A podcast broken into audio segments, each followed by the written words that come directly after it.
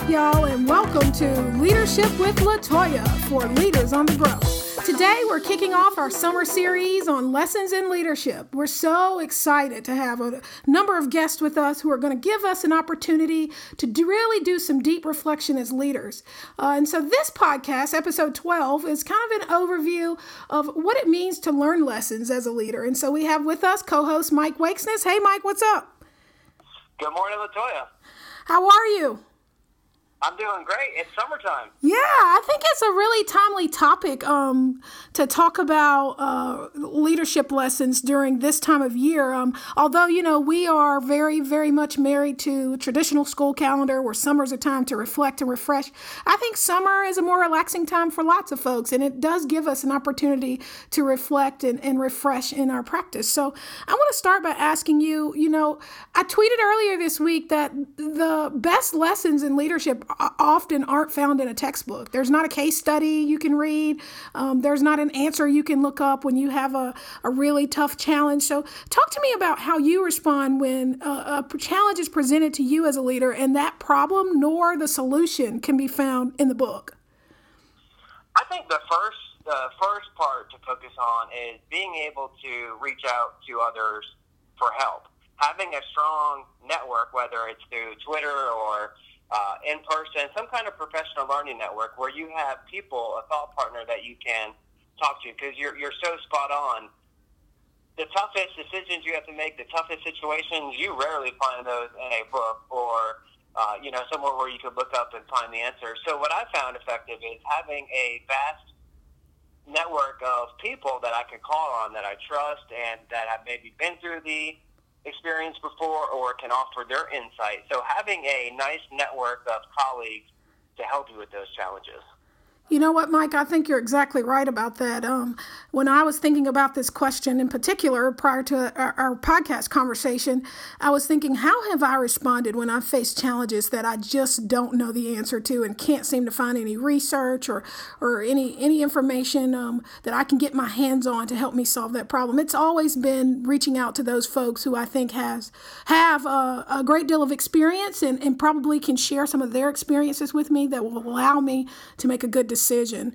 But you know, Mike, I keep saying this because I think folks underestimate it on a regular basis. Leadership is really hard. And when I think about those types of problems that aren't typical and aren't common, and the ones that you can't find the answer to in a book, I think about what are some of the hardest lessons I've learned. So, as a leader, is there a particular lesson that you've learned that was very hard that you'd be willing to share with us?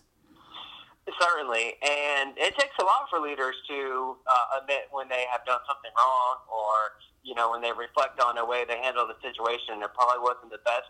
But one thing I remember, I've been a principal for for ten years now. But when I first became principal ten years ago, I really felt like I needed to be seen as the leader of the school. I knew everything. I had the answers. I was going to make the school this wonderful place for teachers, students, parents, everybody and it was all up to me.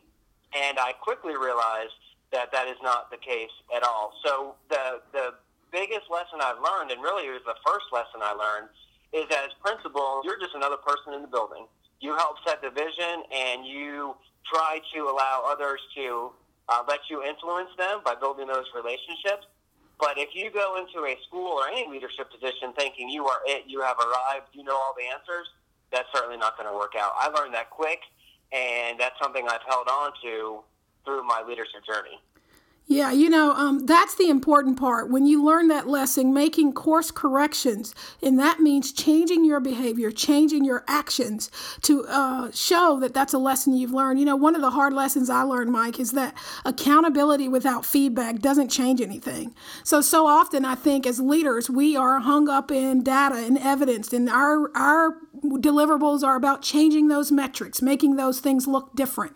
And so we tend to push those of us who have this really in, uh, strong internal sense of urgency and personal accountability, we tend to push those metrics and that accountability piece. But I quickly came to learn that unless I was able to give people specific, constructive, robust, quality feedback, I'd never improve their practice, even if I held them accountable. So you can hold folks accountable for the metrics, but you can only change those metrics if you can improve the quality of the feedback you're providing and the kind of support you're giving them and the timeliness of that support in a way that improves the work they're doing and therefore changes the metric that you're pushing on. So uh, that's been very important to me, a lesson to me that accountability must always be coupled with feedback and support. And Latoya, I think when we work together in, a, in the same school, we really honed in on that, and I think we could probably do another podcast series on feedback. Maybe that will be after the summer because that's so spot on as, as usual. Because that's like someone telling you as a principal, okay, raise test scores. Well, what does that really mean? What am I going to do? Of course, I know I want to have higher scores, but what are the detailed steps to get there? So I think that might be our next uh, series, providing quality feedback. Oh yeah, yeah, certainly. I mean, it's kind of like you need to improve. Improve what? In what way? I mean, it's not enough to, to talk about the why, you know, because this is bad data and we need to make it better. You have to go into the what and more so the how. How are you going to change that? And what does that look like if it's changing? The last question, Mike, you know, I talked some last week about some of the failures that I shared with um, a portion of the team that I lead and said, you know, here are my failures that I have experienced this year. And let me talk to you about my goals for the coming year and, and how I'm going to make changes. Talk to me a little bit about how you think leaders can best handle failure in a way that grows their leadership. I think first you have to be open and receptive to critical feedback.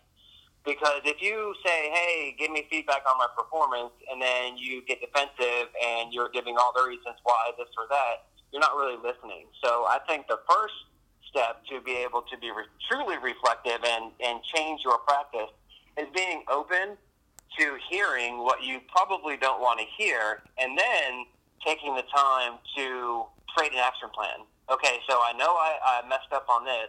What am I going to do to fix it? I think a lot of times leaders will ask for feedback, for critical feedback, but they're not really listening to it. They're just going to give every other excuse to why this happened or why this didn't happen. So, so to answer that, I would say it's really critical to be truly open, to truly listen, and then create a plan of action. You can't just listen and then do nothing. You're wasting everyone's time. You need to truly listen, accept the critical feedback, and then develop a plan on how to correct that. Mike, you know, you bring to us to an excellent point and give me you you've given me an opportunity to highlight a great resource on our website, leadershipwithlatoya.org. Folks, there's a tool I've developed. It's out there. It's called Critical Feed, Feed, the Critical Feedback Tool for Leaders, and it's free. You can download it from our website. And in that tool, we talk about what I've deemed or named the CFB model: how to use critical feedback to pull the facts out of that feedback and then alter those behaviors so that you can make change. Uh, I think you'd be well worth your time to take a look at and to use uh, to help you deal with feedback and receiving feedback in a productive manner because that skill, using critical feedback to grow, takes a lot of practice. Our natural tendency when we get critical feedback is to really internalize it as a, um, a, a measure of our value. How valuable are we to the organization or to the person that we're reporting to? When the truth is, we ought to take a look at that and see what's the parts and pieces, what are the facts, what's the evidence there, what behaviors are attached to that evidence, and what are the changes I can make in my behavior to turn change those facts. I think that tool could be a, a very useful piece for several of you. Well, Mike, um, it's always a pleasure to know that you are always willing to share your thoughts and, and your lessons that you've learned as a leader. Folks, we've got an exciting series this summer, Lessons in Leadership. You don't want to miss it. Um, in the weeks to come, we're going to have some very exciting guests, and I hope you'll keep listening to our show. We're here to bring you the absolute best podcast for leadership. So, without further ado, until next time, be you, be true, be a hope builder. This is Leadership with Latoya for Leaders on the Grow.